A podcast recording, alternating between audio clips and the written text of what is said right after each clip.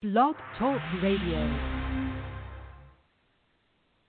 Welcome to Focus on Albany. I'm Cynthia Pooler, and my guest today is former mayoral candidate Marlon Anderson. And Marlon is going to talk about the elected officials in Albany County and how they're doing dealing with the coronavirus. So, Marlon, how are you? Good morning, Cynthia. I'm just fine. And yourself? I'm doing okay. So when Very you glad to hear it. thank you. When you look around and you see what's going on, uh, what's your assessment of how the elected officials in Albany are dealing with the coronavirus? Well, my assessment basically is that they haven't led on it. They basically have followed the guidelines that came from uh, the state from Capitol Hill. Basically, they've been following uh, Governor Cuomo's lead.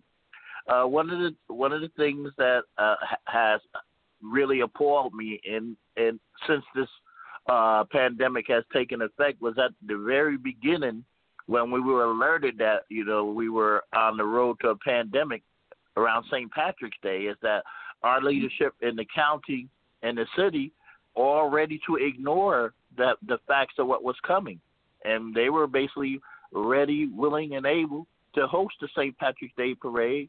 And in a sense, they're culpable for really the issues that came for that, where people were ignoring this, the warnings and signs, going out to clubs, because that is what led to them virtually shutting down. As you as you might recall, uh, at the beginning of this pandemic, they were just doing it, you know, light guidelines, you know, certain amount of people, certain people gathering, but people flaunted that, and that's what led to the lockdown, in my opinion, of course. Mhm. So uh, you're saying you don't think uh, McCoy and Sheehan are doing the best job that they possibly can? Well, I think right now they're following the lead of Capitol Hill. So basically, what what uh, New York Capitol Hill has designated, they're following. So basically, they're following. So they're doing basically what they're being what they're told. They're being they're doing what they're told at the moment. So on that score, they're following very well.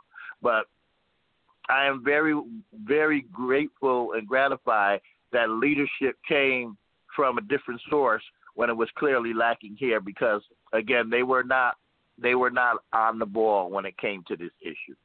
We would have relied on local leadership. We'd probably be in the same boat that New York City is now. So I I remember uh, that the the St. Patrick's Day parade was called off uh, not too far from Saturday. I think it was like Thursday that it was called mm-hmm. off. So had Mhm. the had the parade gone on, uh, and it was at the assistance of the governor, right? Yes, they the, basically they got to again. Ask if you go to the history of it. Uh, earlier that week, uh, the county and city had a press office. Mayor Sheehan and uh, uh, and County Executive McCoy had a press conference to let the public know that the St. Patrick Parade was going to go on as scheduled. And then after that, they got an alert from the government stating that uh, no, you could not do this because again, we are we are in this, the, the seriousness of the situation was lost on them. So that's what happened with that.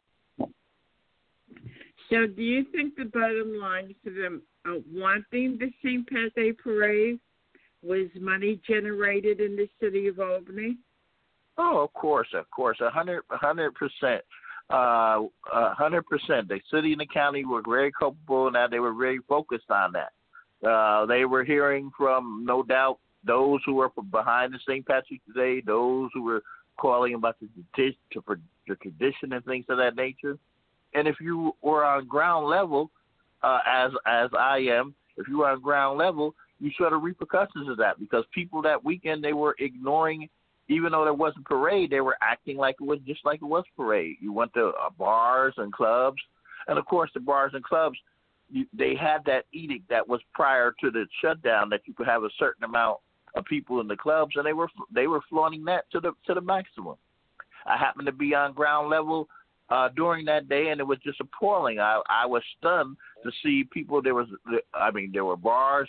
I, I live on the corner of Lark and State, as you well know, Cynthia, and there are bars mm-hmm. galore up and down the block, and they were packed to the maximum all day long, with people not practicing social distancing as they were asked, with people not uh, limiting the uh, uh, amount of people in their clubs. It was it was it was a travesty, and as I said, that is what has led to and it, it was not confined to the to the city of Albany. I can I can pretty much say that it was not confined to the city of Albany, but it, that is what led to where we are now. That by people basically ignoring the warnings that were given to them. And so I, was as warning, a belief. Mm-hmm, go ahead. It, it, it was warnings coming from the governor's office, not Sheehan and McCoy, right? Yes, that is correct. If they if they had came out and had the original press conference, not saying that the St. Patrick's Day parade was going to go on as planned, but that we have a serious situation here and people needed to hear it, I think it would have did a lot more. It would have been a lot more effective in in the city. I now, think that would have been that would have been. How soon after how soon after St. Patrick's Day did the governor uh, shut down all the restaurants and bars across New York State? It wasn't too long after that, right? No, it was. It was directly after that. Uh, the response from the public and response from the from the bar owners uh, is what led to them shutting it down because they shut it down uh, right before you know the weekend of St. Patrick's Day is when all the flaunting uh, and the ignoring of the warnings that went out. They shut it down. Uh, I would say basically either that Sunday or Monday because St. Patrick's Day was Tuesday, and they shut it down okay. on that Tuesday. Yes. So basically, okay. it's just Saturday before St. Patrick's Day. That's when they shut it down because it was just a, an appalling flaunting of all the, the the guidelines and safeguards that were provided. You know, if they would have followed those guidelines and safeguards, I believe it would have been entirely different direction in the state of New York as far as those things go. So I remember a couple of days ago when you contacted me and and we talked about the St. Patrick's Day parade, and you said if it had gone on, then you think it would have been Albany would be another New York City right now. But with yes, so I many think it would have been people, a disaster. But so many people going into the bars, into the restaurants, uh, cluttered and, and close proximity proximity of each other. Um, do you think that that was that caused the virus to spread in the capital oh, district?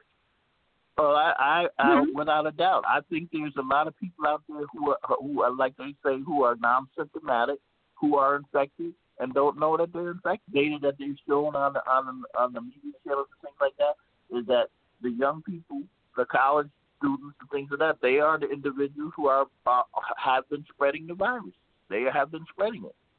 It's, it's, it's, it's a documented fact. They have been spreading it because they are the ones that have been flaunting the guidelines. They have been the ones who have been ignoring the orders for social distancing, things of that nature. As I said, if you've been listening, or they've been hearing, you know, people throwing uh, parties and things of that nature and throwing get-togethers. Uh, just last evening, I was out. You know, I I go out to you know go to the store, pick up things from from, from Price Chopper, and I happen to walk up the street to Price Chopper, and in the Dunkin' Donuts part, like parking lot, what do I see? About twenty or thirty uh people and their motorcycles gathered in in the parking lot like there's there's no uh like there's no real issue, you know? Um I had listened to Kevin McCashin the other day on Talk thirteen hundred and if uh somebody called up and said that this is uh mandating that people who people should quarantine themselves is, you know, an infringement on their rights.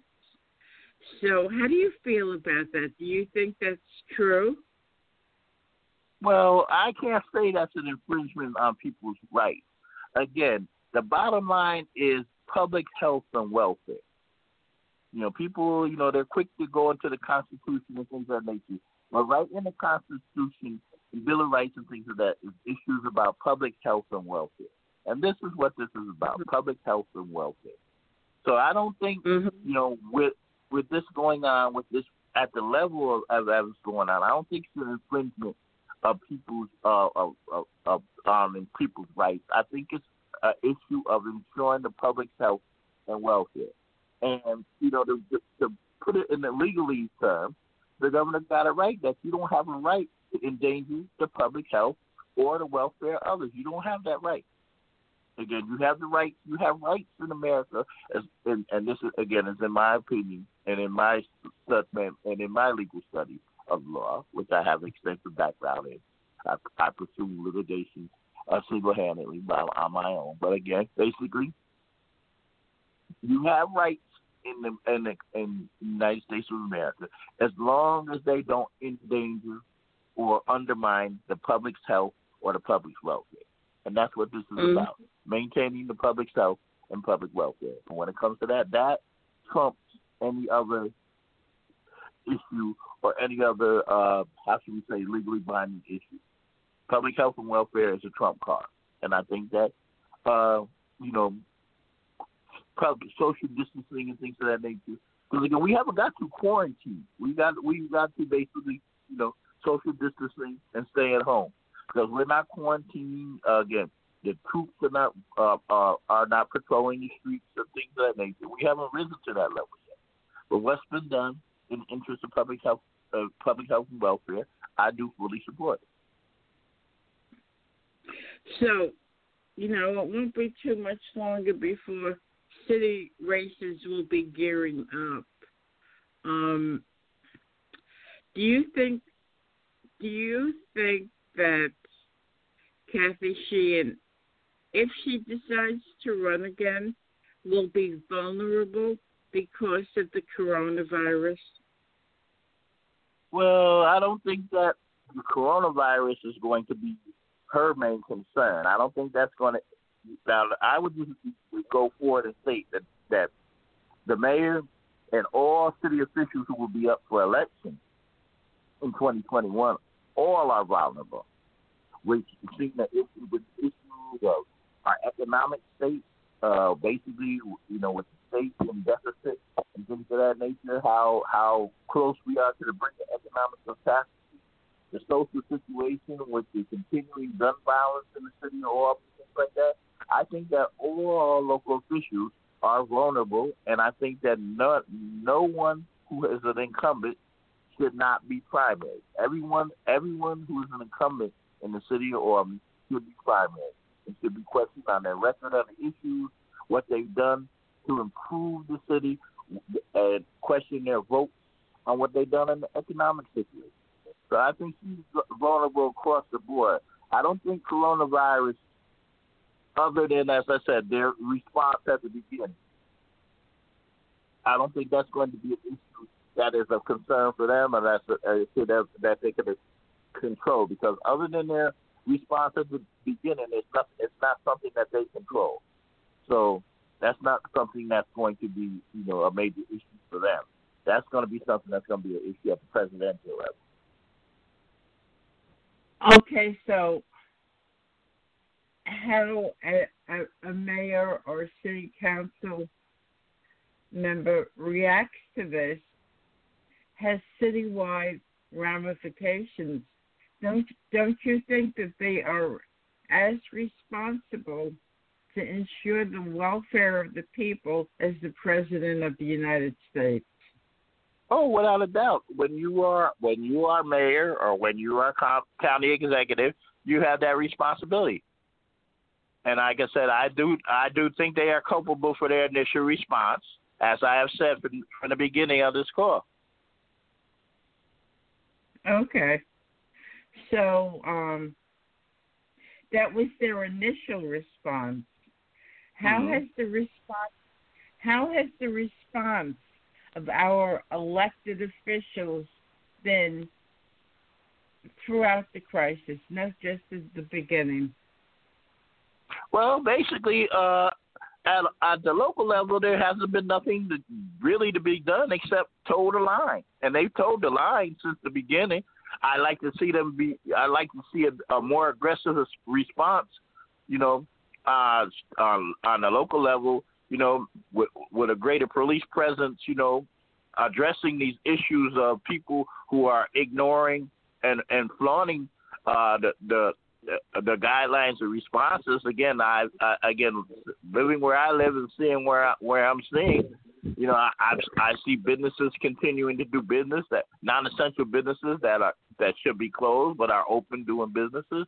As I said, I see people gathering, you know, where they should not be gathering. So I would like to see a greater response and and that value.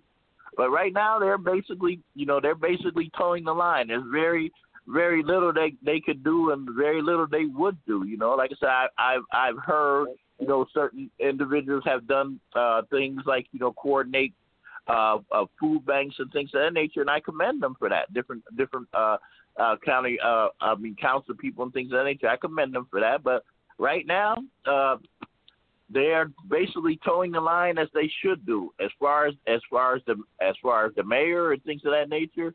I think mm-hmm. uh, you know their initial their initial response laid the groundwork for what was the what was to come because with the conflicting message of oh we're on board let's let's do this you know and it just went from there. When they came out with that initial response and had everybody geared up it was like something that they couldn't come back from.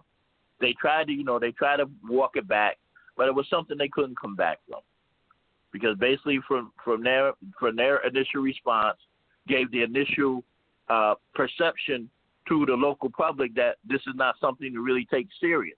It wasn't until the seriousness was Im- imposed upon it by state and federal officials that it got serious around here. Because if if it, if the, uh, the local locality had had its way, uh, Lark Street would be open for business right now. Right.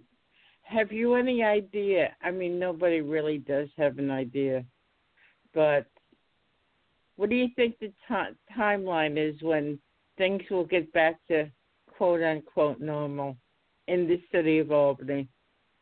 Well, I was watching uh, uh, uh, Chinese global television last night. It was one of my one of my pleasures that I watched it. I'm looking at with them. There, uh, the place where the uh, the disease actually broke out, Wuhan, is open back for business, and it took them 76 days to reopen and they, you know, but you know, China, you know, they put a, a more intensive area, more intensive focus on it, but they're back open for business. So that was like two, two and a half months that it took them to reopen, and you know, with the the distances I've seen, you know, social distancing has taken place. And as I said, and the facts are are being held apparent. You know, the curve is flattening and things of that nature. I would see Albany opening back for business I would I would have assumed probably barring any real complications about the middle of June, because basically it's going to be an issue of the hardest hit community. And you know, Albany is Albany County has the most, you know, in in the capital region, Albany County has the most deaths and, and cases. So, you know, we're we are going to be the last. But I would think, I would say between around the middle of June, you know, not with a combination of factors, time, uh, the weather, things of that nature. I would say about the middle of June, I can see us opening, reopening for business. But uh, all of the wonderful things that we enjoy in the summer, um, the the Tulip Fair has been canceled. Uh, yes. The uh, what about the Fourth of July? What about Live at Five? What about music in the Plaza? I don't think that'll be up and running this summer. Do you? Well, I don't know. It, that depends on leadership. These are things that leadership in the city, you know, and and and places like that, they should be trying to coordinate. I've heard, you know, different uh, things that they're trying to coordinate schedule, and you know, it'd be a wonderful thing if they can coordinate, you know, short schedules or you know, short things, you know. But uh, this is a, a, a something that has not happened in history, and we just got to face it. It's not business as usual. So I'd be, you know, very cool with if if there's no Alive at Five, if there's no uh any, you know, Fourth of July is going to happen. I can pretty much tell you that Fourth of July is going to happen. I'm not, I, I'm not concerned about Fourth of July will happen. If anything, Fourth of July will happen. Live at Five may not, things of that nature, but Fourth of July is going to happen. I I can't I can't see us being closed uh, up to July. So I think Fourth of July will happen. I think that will be uh, a, a really coming out a return to America being itself. So I believe Fourth of July will happen.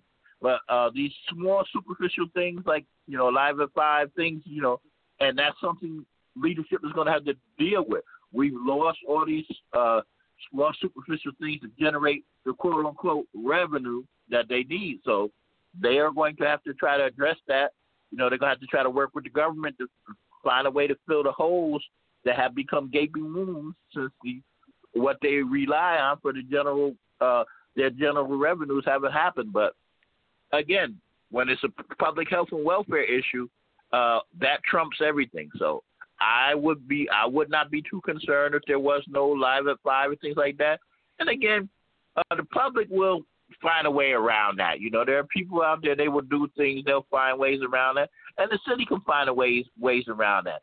We have plenty of entertainers and things like that, and that could be a boon to them that we can employ, engage, and and just and, and cobble together different type of things to get help people get back into their uh, how should we say into their uh, real living once this is lifted. And as I said, it should be lifted by June. And if we have leadership and great enough organization, we can put that together. So I'm not looking forward to that. But again, when you talk about coordinating national entertainment, getting national entertainers and things like that, that's I I can say that's a wrap on that. I I can't see that really going back online really until September, October, anything like that. Because again, even though they're going to lift it, it's still going to be an issue on you know how people are going to engage each other, how many people can we really have? Because we don't want it for it to go down and then it to come right back up again. You know, by people just going out and just acting like nothing. You know, like nothing has happened, and it's going to be basically taking baby steps. We're going to have to take baby steps, not just start start back all running again. We're going to have to take baby steps. You know, we can't just right. you know after having a disease pandemic to lift the ban and the bars start being filled up. And I hope that leadership prepares for that. You know, we need to go slow. They need to when they open up, they need to go slow, go by those original guidelines. Like you know, you can't have no more than maybe 150 people in the bar at one time, or even less, maybe. You know, they have to go very slow with this. Because again, this could, you know, turn right back around and bite us right back. And you, you know what? If if people are not careful about it. Right. So I know you like to go to New York City. You haven't gone there in a while, have you? Oh no, no, I won't be going to New York until at least August. I I I love New York very much, but again, uh, this, the world has changed. You know, the world is this has changed the world. I don't know how we're going to go back to you know uh, clubs filled with people. You know, I don't know how we're going to go back to you know things like touch dancing and stuff like that. I really don't know how we're going to go back to these things. But I'm, I'm going to wait and see. But no, I'm not. I'm not going to go to New York until uh, basically the heat of summer when I feel secure that the environment is built is in a state that it can't support the virus, the virus, and that'll be in the summertime when in the heat of summer. So no, I won't be in New York until at least August. Okay, uh, this Fourth of July. Let me let me give you my opinion of that. You know, there's mm-hmm. people from all over the capital district. It, uh, the Fourth of July attracts thousands of people, thousands exactly. of people, mm-hmm. and it's the and if it everything's not crystal clear at that point, that could be pretty disastrous, don't you think? Oh, without a doubt. Now I don't, as I said, I don't think it'll go off unless things are crystal clear. Again, you know, uh, as as has been demonstrated, has demonstrated in a in, in a while. No matter what happens anyplace else in New York, Cuomo's not going to do it until he's hundred percent secure. You know that this is, you know that that we're secure enough to do this. And I and I applaud them for that. Until it's secure uh, uh, for them to do this, you know, if it's necessary to that for them to limit how many people could come in or things of that nature, you know, that, that's up to them. Because again, this is an issue of the public health and welfare. You know, we we can't mm-hmm. just go once this goes once this is lifted, we can't just go back to business as usual. You know, we can't just go back to hey, you know, everybody charge out and and and do these things. It, that we're not going to be able to do that for months. So we'll have to mm. definitely have to see like that. I I am of the firm belief that by the Fourth of July, you know, a combination of the of you know what we're doing now and the weather steadily improving because again, you know, the summer, you know, when when when you know bright sunshine, uh, high temperatures, that's not conducive for a virus. Viruses do not survive in that type of environment. So that's one of that's mm. going to be one of the, the factors in the favor. But again, coming back from this is, is going to be a very slow process. It's not we're not going to be able to go from zero to sixty. And anybody who believes that or who plans for that is is, is going to be very wrong and very and they're going to be very uh, disappointing. But as I said, I this is basically we're just going to have to deal with this. This is going to be a, a year of many losses and many changes, and we're just going to have to deal with this. You know, so maybe by next, right. I say maybe next year we'll be able to, you know, we'll be able to go back to our regular functions. But you know, this year is almost half over. We're we're, we're almost we're in the middle of April. It'll soon be May. I I just consider this basically uh, a lost year as far as you know our regular reality. Our, our, we lost a year due to this virus, and we just have to try to to work to make sure this never ever happens again. So, Marlon, our time is up. As, as this crisis evolves, would you be interested in coming back on Focus on Albany?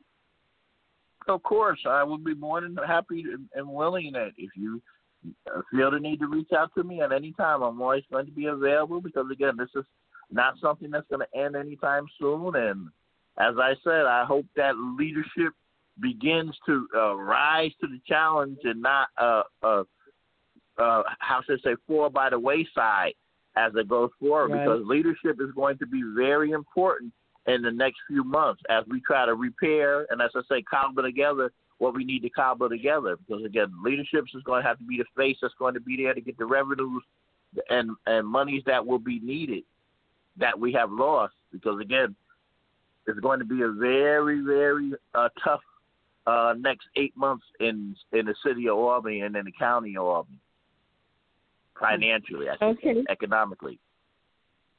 So, Marlon, I look forward to talking with you again. Uh, you've been listening to Marlon Anderson. I'm Cynthia Pooler. This is Focus on Albany. If you like this show, like us on Facebook, follow us on Twitter, download on your smartphone, subscribe to iTunes. If you have a comment about the show, Hashtag focus on Albany. Thanks, Marlon. Stay safe. Thank you, everybody, for listening. Stay safe and healthy. Have a great day. Bye. Mm-hmm.